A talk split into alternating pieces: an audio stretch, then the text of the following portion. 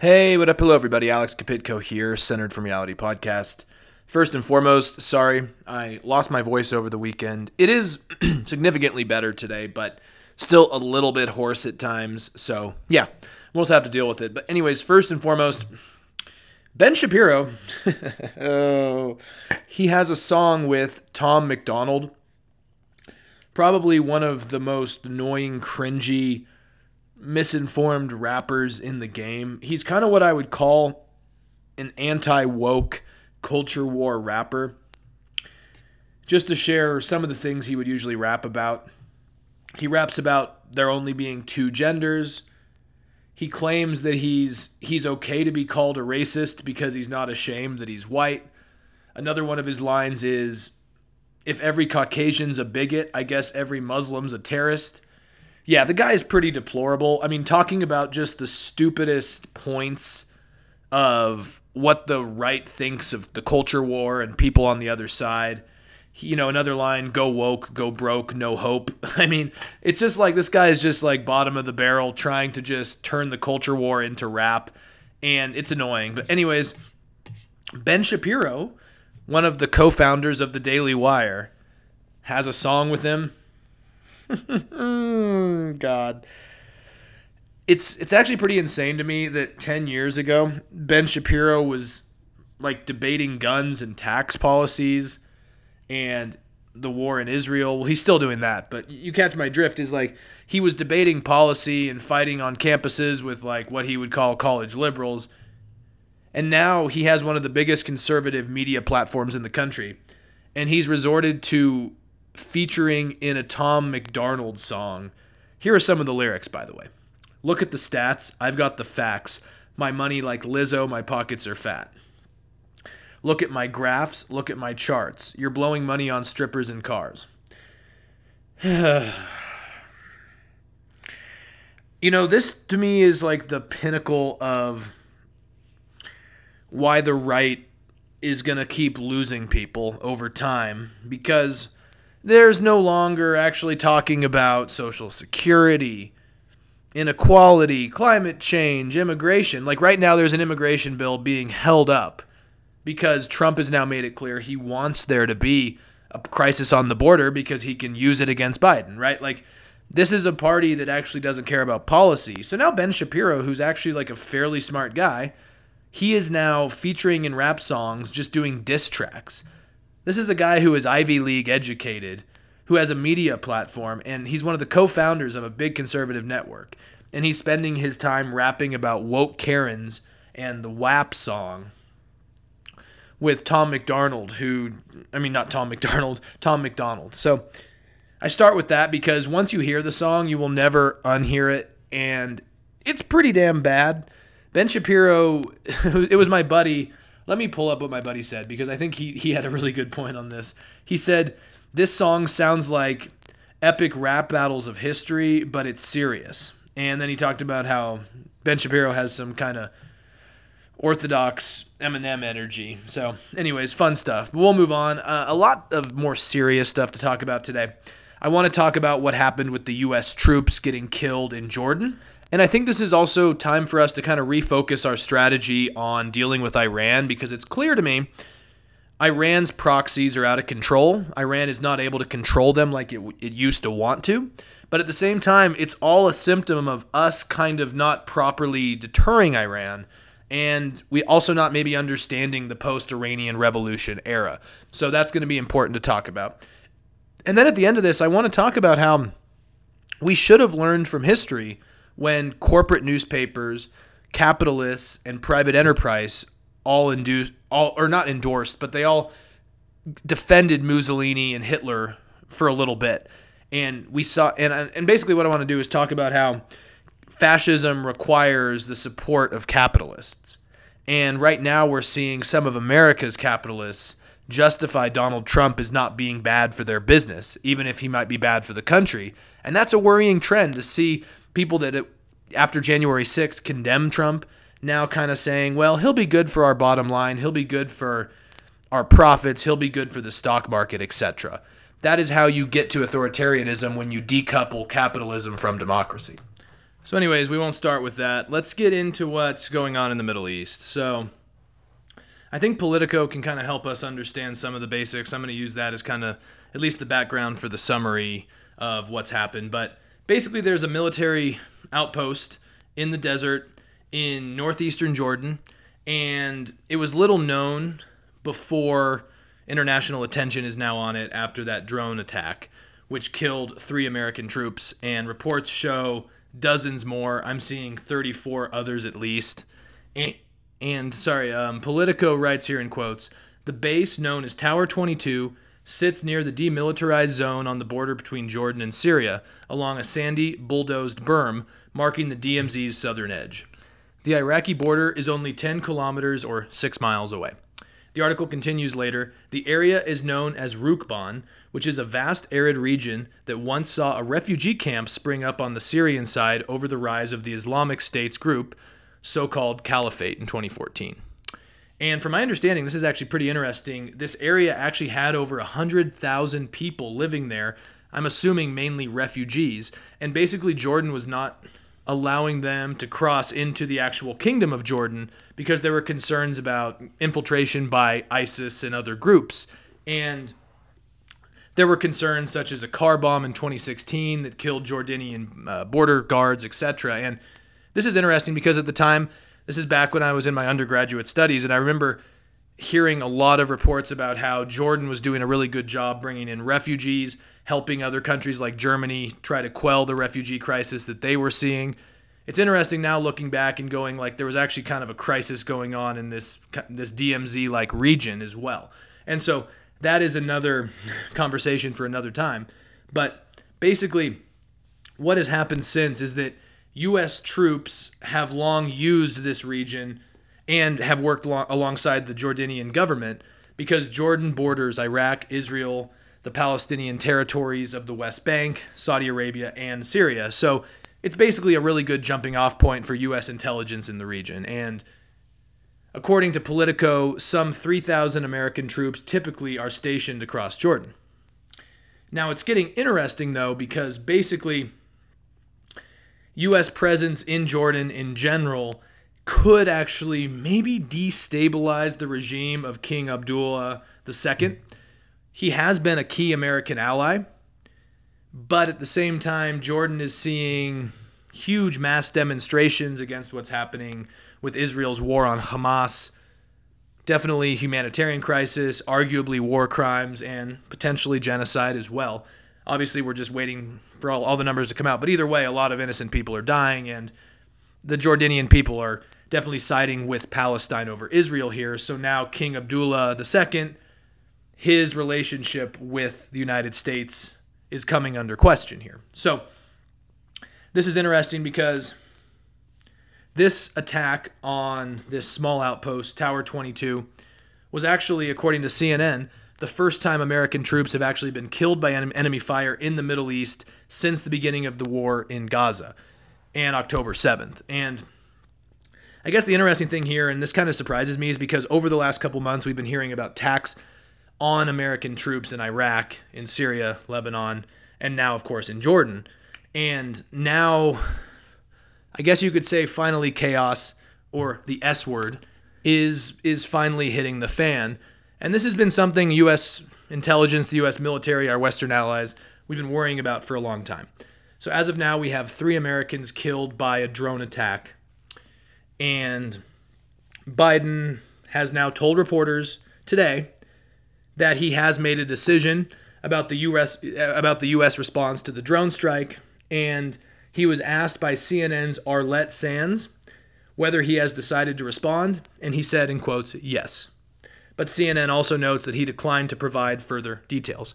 Of course, he's not going to provide further details. They want to keep Iran on their toes. This, to me, gets into a really tough situation for President Biden because the narrative right now seems to be that he's damned if he goes too far and damned if he doesn't respond with enough force.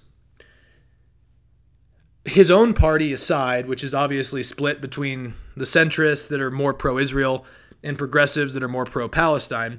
That aside, the right is kind of attacking him from both sides, which is making the rhetoric and just actually his campaign going forward even more tough regarding how he responds to this, because you have kind of the Trumpian isolationist J.D. Vance, Rand Paul, right, which is attacking him for being a war hawk. They're saying he's been doing too much in Ukraine, giving Ukraine too much money. We shouldn't even be involved in Israel, blah, blah, blah.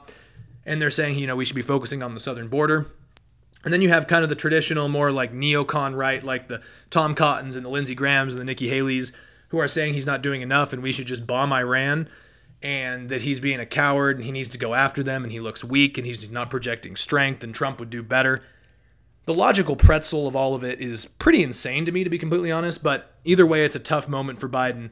But I would argue this is a time that we kind of need to recalibrate our strategy, not only towards what's going on in, you know, Syria and Iraq, but more specifically with Iran and its proxies. And I've talked about this before. It seems like Iran has given too many of its proxies too much leeway, and now it's starting to backfire, but I think it does get even more complicated than that. So anyways, the debate that I'm seeing right now, it's not as much in mainstream media, but it's more kind of between the Biden side and Republicans, is that we're talking about what is the degree to which Iran is involved in this. I think Joe Biden has done a good job, more or less. Graeme Wood, who writes for The Atlantic, I think he sums up Biden's position very well. He writes here in quotes, "President Joe Biden quickly blamed, in quotes, radical Iran-backed militant groups. In response, several Republican senators and others have called for strikes on Iranian territory. But the Biden administration has been careful to assert only that the reasonable groups are trained and funded by Tehran without implying a direct Iranian role." And I think you guys know my stance on this is basically that Iran has given too much leeway to some of these groups. And a lot of groups, for example, like the Houthis, even though they are funded and backed by Iran, they've always kind of operated on their own. And they're radicalized enough that they're willing to go and die to fight what they see as the Western invader, the Israel supporting invader, and they're not always going to listen to Iran. So it gets very, very difficult. And to me, I think two things can be true at once here. It's that we haven't dealt properly with Iran, whether that's through deterrence or diplomacy. Both have failed. And I think at the same time, Iran has let some of the rowdiest parts of this axis of resistance that it's formed get out of hand. And a lot of these are firmly rooted in Iran's, you know, Shiite Islamist ideology. And it gets really tough because now Iraqi groups have crossed the red line of killing American soldiers, and this does cause concern for more escalation. And even if the Khamenei in Iran tries to restrain them, I think that's kind of out of the question.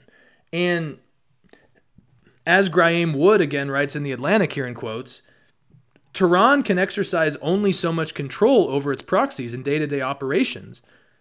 He writes later here in quotes, "By tying Iran's fate to an unruly axis, Khamenei has endangered his country and put it at a serious risk of war." That is all true. But I think it gets more complicated when we look at, like, how does the U.S. respond to this? Because clearly Iran kind of just wants us to get bogged down in a myriad of wars, dozens of unwinnable wars. And then, you know, we overextend our resources, munitions, everything's expensive. I mean, in a sense, that's kind of what's happened to us over the last few decades. And I guess it's kind of asymmetric warfare. I mean, Iranian proxies, they're cheap, ready to die. You know, politics in America, democracy makes war difficult because public opinion can actually impact it, which I think is a good thing. But then at the same time, weaponry is expensive, as I said, and the United States does not want to lose as many lives, while you have groups like the Houthis that are just willing to throw themselves into the conflicts, and the whole idea of martyrdom is significantly different. And at the same time, obviously, there's growing hatred for Israel, growing hatred for what's going on in Palestine, rightfully and wrongfully so, and it's just a mess. And so I think Graeme Wood brings up probably an interesting point. And I was talking to a buddy of mine who knows a lot about military operations and is kind of involved in that profession. And he was telling me we need to do what Trump did to Soleimani, more targeted strikes that actually show that we're not messing around. And I'm starting to think that that probably is how you do it, because right now deterrence is not working, and Iran thinks they can kind of keep sitting back and letting their proxies strike our allies, strike us, and we're so bogged down with these unwinnable wars that it's impossible for us to actually do much about it. And after we killed Qasem Soleimani, after the Trump administration, and you guys know I'm not a Trump guy. I'm definitely not a Trump guy, but after the Trump administration in late 2019, no, it was early 2020, killed Qasem Soleimani, Iran said they were going to retaliate and bring death to Americans, but they also refused to retaliate in ways that actually caused chaos in the region. It tried to attack American troops abroad, but it did so poorly. There wasn't a lot of success involved. And it just seems like we need to do something targeted again, because as Graeme Wood writes, by definition, a policy of deterrence works only when one's enemy declines to test it. But now Iran is probing. If American policy was to deter, it has recently failed, visibly, and it needs to be restored or replaced. And obviously, I don't want to blow up the region. I don't want to go for insane tit-for-tat battles here. But I do think we need to respond more targeted. And that's kind of what we did with Soleimani, and it did kind of quiet down Iran for a little bit. And also, it was kind of legal for us to do that to Soleimani, for example, because he was with the Iranian Revolutionary Guard, but he was in Iraq in the course of his duties, working with the Iraqi proxies in the region. They were trying to kill Americans, and we got him. And I think we need to find out exactly who is involved in the death of our troops, and we need to strike that base. We don't strike Iran. I'm not one of the people like Lindsey Graham, because I think that's insane and would lead to way more deaths. But inside of Iraq, Lebanon, Syria, we need to target these proxies. And also in the Strait of Hormuz, we need to attack. We need to stop all of these proxies from going more radical, because at the end of the day, that sends a warning to Iran that we're not effing around. And that would actually remind them that deterrence is on our side here. Now, I think there's also the other side of this, that American policy might be the biggest indicator of instability within not just the Middle East, but with the totality of what we're dealing with Iran right now. And you have to remember that the Iranian Revolution, by the way, I'm forgetting right now off the top of my head what it's called, but HBO, or I guess it's Max now, has a really good, I think it's like a 5 or 6 part series on the Iran hostage crisis. And it actually interviews people from both sides of it. It interviews some of the Marxist students that were involved in the revolution that were the hostage takers. And it also interviews people that were the hostages and working at the embassy there. And it's a really interesting documentary that I think gets into the heart of everything going on, all the changing social dynamics inside of Iran at the time. And so anyways, all of the Iran problem or the Iran chaos the United States has with Iran, it all dates back to the revolution led by the Ayatollah Khomeini and his followers in the late 70s.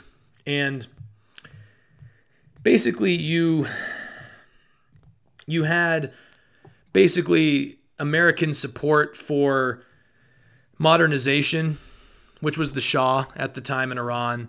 And yeah, he was modernizing the country and making it more capitalist and westward leaning. But at the same time, he was a brutal monarch, and this led to a lot of anti-American sentiment and conceptions and hesitations about what the United States wanted to actually do. And since then, there's been just decades of chaos and just more and more antipathy and hatred and just kind of breakdown between the two sides. And I guess to me, it kind of seems like the United States has always found a less than great direct way of attacking the Iranian regime.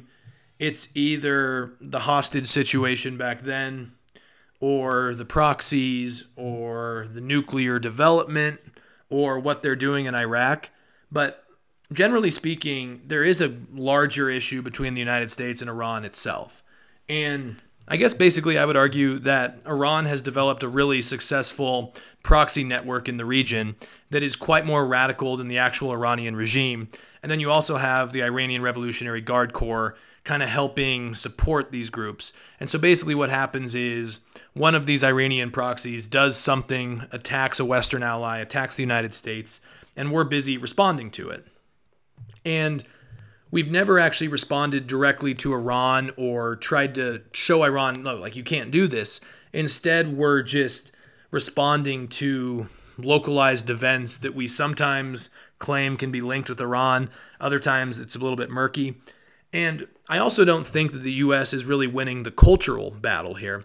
Maybe even cultural battle is not particularly the right word. We're not winning the soft power war. And when I talk about soft power, I don't mean military might. I don't mean strength through force. I mean just the image.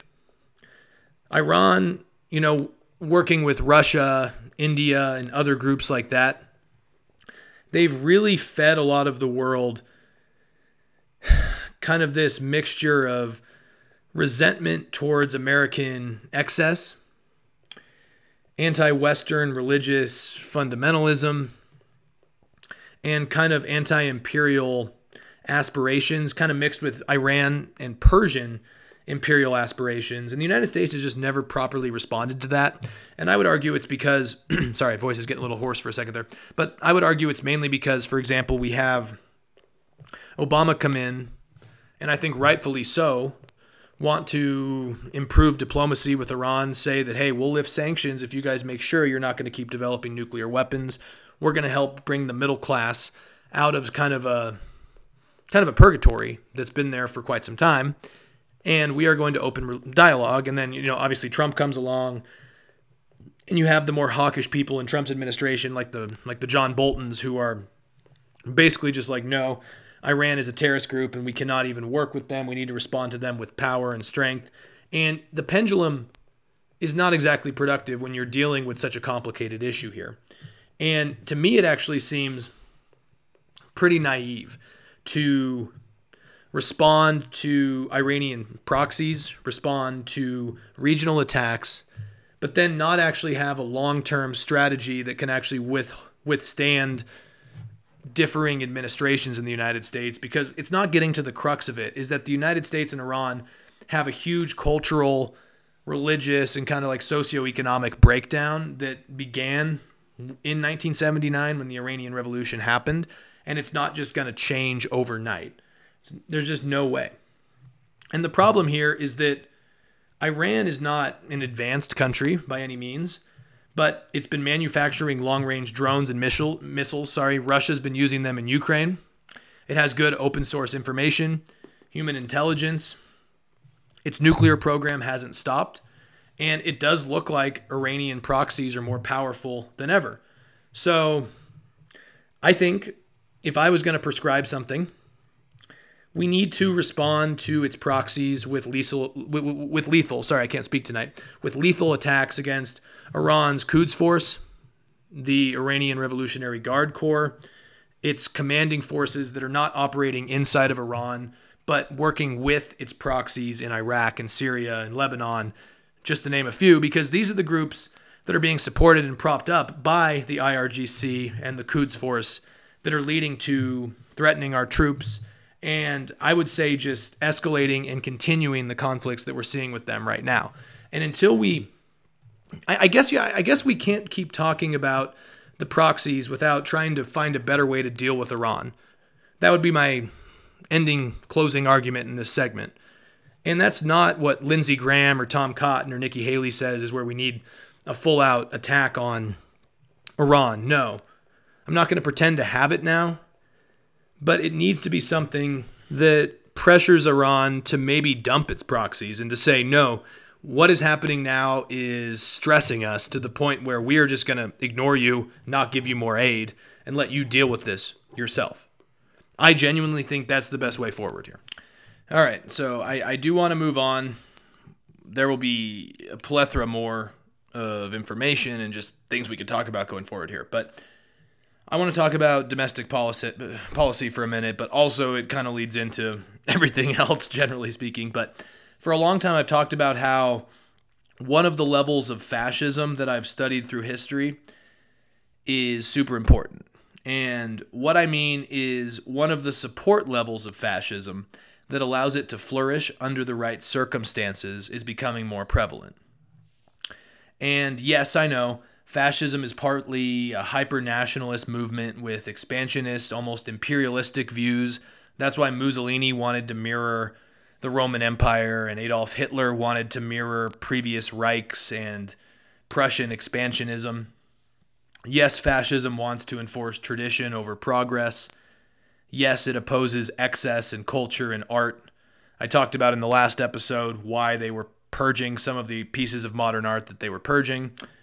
Fascism usually involves a regimented, masculine society, focusing on what they deem the perfect ideal of the state. However, I think there's another lever of fascism, and it not only requires capitulation by the capitalist and corporatist class, but also somewhat of their endorsement. And as you guys know, I support capitalism. I'm a big fan of the Nordic model of capitalism. Look it up. I don't have time to get into that in this episode because it's going to be a longer one already.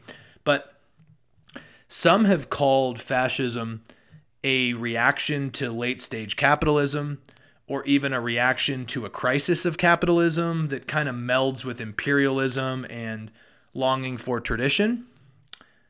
And I'm not sure if we need to think too much into those definitions or those theories. Instead, I think the simple answer is that the authoritarian governments that run a fascist society can highly be beneficial for corporate interests, as long as the corporate interests endorse the government. Fascism is almost like the inverse of communism, right? It's an authoritarian system that does rally against opposition, excess, all of that stuff. But fascism actually helps bolster corporatism and radical capitalism, unfettered capitalism, I guess you could say, for industrial gain and profits. And I think one of the myths that fascism exposes and turns upside down is the idea that a capitalist system needs a vibrant democracy and open society to succeed. I mean, it's a whole other conversation to be had, but China is also showing that not through fascism, but through how a mercantilist, authoritarian government can also be quite successful running capital markets. But anyways, back to fascism. In a sense, a corporatist, fascist state is actually really good for capitalism. And early on, it was interesting to see how many industrial elites, newspapers even, in the United States and the United Kingdom actually liked the policies of Mussolini or Adolf Hitler. There's a 1933 piece from the Financial Times out of the United Kingdom that has, by the way, not aged well at all. It is definitely not aged well. And basically, the Financial Times argued that there were some positives to Benito Mussolini, Il Duce. And the piece was called The Renaissance of Italy, Fascism's Gift of Order and Progress. And the correspondent wrote in 1933, in quotes here, "Trains were running on time, investment was humming, and friction between capital and labor was a thing of the past." It later writes, "The country had been remodeled, rather than remade, under the vigorous architecture of its illustrious prime minister, Signor Mussolini." And I think like the most disturbing part of this is that like it's kind of true at first, and it's kind of throughout these like authoritarian right-wing like regimes that popped up during this same period of time. Whether it was Adolf Hitler or Benito Mussolini, or also like Franco in Spain, to name another one, there was a growing alliance of international corporate classes and what their vision was for the new state. And that, I guess that's always kind of troubled me. But anyway, well, actually, no, like another thing is that Texaco, giant oil organization, it was one of the ones that was actually helping bolster Francisco Franco's civil war in Spain, where they were massacring and destroying any form of democracy left in Spain. I won't get into the details of that because I've talked about it a lot, having spent a lot of time there and just hearing the horrid stories of past generations. But anyways, back to this Financial Times piece from 33 that kind of defends Mussolini. Yeah, investment does hum. It's interesting. And I think this piece perfectly explains why early on, capitalists supporting elites and big papers like the New York Times and the Financial Times, etc., in the West thought that Mussolini's fascist system was good. It brought in record profits, and it fought against labor unions and labor movements that were deemed communist at the time. And I think that's always an important thing to note here, is that there was always the Red Scare in the background of all of this. And so a lot of corporate interests were afraid of what happens if the left gets in. What if the communists, the socialists get into power? Well, then we defend the fascists. Now, of course, over time, since that 33 piece, one of the reasons why it didn't age well is because we saw the atrocities that European fascism brought in the early 20th century. It torpedoed out of control and eventually swallowed itself into a black hole of inevitable chaos. And along the way, millions died. We saw a Holocaust. And we saw the breakdown of a pretty flawed world order, which led to a new world order that I guess we still somewhat are in. Anyways, I bring this up because this is not going to be one of my rants about fascism again, which I've done plenty of. I bring this up because it seems like corporate America is starting to come around to accepting or justifying another Trump administration, which just in its face bums me out. But again, I don't think Trump fully fits the mold of a fascist yet.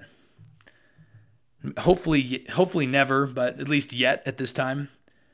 But I do think he's become a very vengeful man that is delusional, that also has autocratic tendencies, whom models many of the policy views of fringe parties in Europe that came out of the ashes of fascism. And I think we're in a pretty serious moment here where our current political system should offer a reminder as to why we can't go along with corporate interests supporting the guy that might be good for them but not the country. Just like how a lot of the Republican Party condemned Trump after January 6th, corporate America was really quick to condemn him as well. Jamie Dimon, who's been in the news a lot lately, we'll talk about him more in detail in a bit, but Jamie Dimon, currently the chief executive of JP Morgan, he talked about how the peaceful transfer of power is important. This is after January 6th.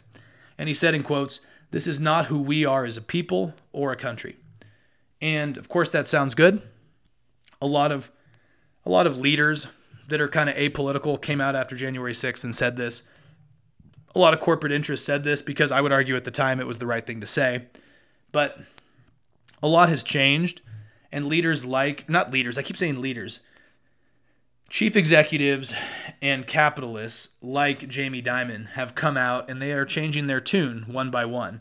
And he changed his tune probably most dramatically when he was at Davos in Switzerland for the World Economic Forum's confab in Davos last week. The Guardian writes here in quotes, "On Wednesday, speaking from the World Economic Forum's confab, Chair and CEO of JP Morgan Chase, the largest and most profitable bank in the United States, and one of the most influential CEOs in the world, heaped praise on Donald Trump's policies while president. Here's a few things Dimon said. Take a step back. Be honest. Trump was kind of right about NATO, kind of right about immigration." Dimon says later, "He grew the economy quite well. Tax reform worked. He was right about some of China. He wasn't wrong about some of these critical issues." And I think it's just kind of interesting to see some of these people that have been pretty quiet for a while January 6th happens. They say this is not what we are as a country. We can't support this guy. But now they're looking at the polling. They're looking at the state of the country. And they're kind of accepting the reality that this guy could be president again. And now they're saying, well, actually, let's run the numbers for a second. This guy could be bad for the country, but is he actually bad for us as a corporate entity? And I think the answer is no, he's not bad for us as a corporate entity. So we should start probably justifying to the American people why we will be behind him if he's president once again. And guys, this is not particularly different from when you saw large corporate interests in the United States, the United Kingdom, and Western Europe not stand up to Franco when the Spanish Civil War was becoming an atrocious human rights violation. Hitler and Mussolini are testing out their militaries inside of Spain against innocent people, wiping out a constitution that was young and trying to flourish. And then once Benito Mussolini rose to power, well, before, but also not standing up against Benito Mussolini once he was in Italy as well, it's because you kind of look at your books and go, maybe this isn't so bad for our bottom line. And can I just try to debunk some of the things Jamie Dimon said, not from his perspective, but from the perspective of an American citizen and whether Trump's policies are good. Jamie said he was kind of right about NATO. Trump is anti-NATO, and if he gets back into office, kind of wants to pull out of NATO, and that could open up parts of Eastern Europe to Putin's aggression. I've talked about parts of Moldova, the Transnistrian region. I've talked about Plan 2030 for Belarus. Trump seems okay with land grabs and kind of getting back to a spheres of influence type of policy, which is actually not really good for the American economy. It would kind of destabilize and create uncertainty. He talks about him being kind of right on immigration. The Cato Institution, which is not exactly liberal, kind of libertarian right, they found that, yeah, Trump was anti-immigration, but all he did was reduce legal immigration. I mean, Biden... And it's a stat, it's a fact, Biden has deported more people than Trump did. I'm not saying that's good or bad, but Trump was not actually good with combating like our broken asylum process or what's going on at the border. But he did reduce legal immigration, make it so a lot less people are welcome here. People like student visas less. Then you had the Muslim ban, as I call it, which it was. I mean, Trump wasn't good and for immigration. I mean, this country relies on immigration. I'm very left libertarian on that. Like, I'm pro legal immigration, and Trump actually curbed that. Not exactly great in my book, especially, by the way, if you're a Jamie Dimon type of Koch brothers capitalist, you want more legal immigration. You want more immigration, period. So I don't know what Jamie Dimon's talking about there at all, but also tax reform. This is one of the ones where I probably understand where Jamie Dimon's coming from, because most of Trump's, in quotes, tax cuts benefited corporations and the rich, but also just expanded, or I guess you could say exploded, the budget deficit. But I guess if you're a corporation, that's fine. The Guardian writes here in quotes, giant banks and financial service companies got huge gains based on the new low corporate rate at 21%, as well as the most preferable tax treatment of pass-through companies. Guys, I would argue that is probably why Jamie Dimon likes this. The last one here, though, the right about China thing is interesting. China has become more of a problem ever since Trump was president. And it's not like a problem where we're more afraid of each other, so we're talking and coming to the table. It's more like a sense of chaos with China, where confrontation is worse, and not like good confrontation, just like confrontation where there's almost now a growing inevitability of a conflict. We're not cooperating or talking. Secretary of Defense Lloyd Austin and his counterpart in China haven't even been able to talk when there were issues over the South China Sea. And just our capacity to talk is breaking down. The Brookings Institution had a good piece that found that Trump's China policy made China less restrained in pursuit of its ambitions. And that's not all good. So when you put all of this at the table, I understand the tax cuts and why someone like Jamie Dimon would like that and other corporate interests. But I think the bigger thing here is that I think people like Jamie Dimon are kind of thinking they need to kiss the ring. What I mean here is that Trump in his first term, and I'm still not sure Trump becomes president again, but this is just me going into the hypothetical realm that he is president again. Trump will do a lot of favors for large corporations and for the business elites as long as they don't criticize him. He's always done enough to keep corporate interests on his side, even through his crazy America First populist rhetoric. And I think people like Jamie Dimon are making that calculation.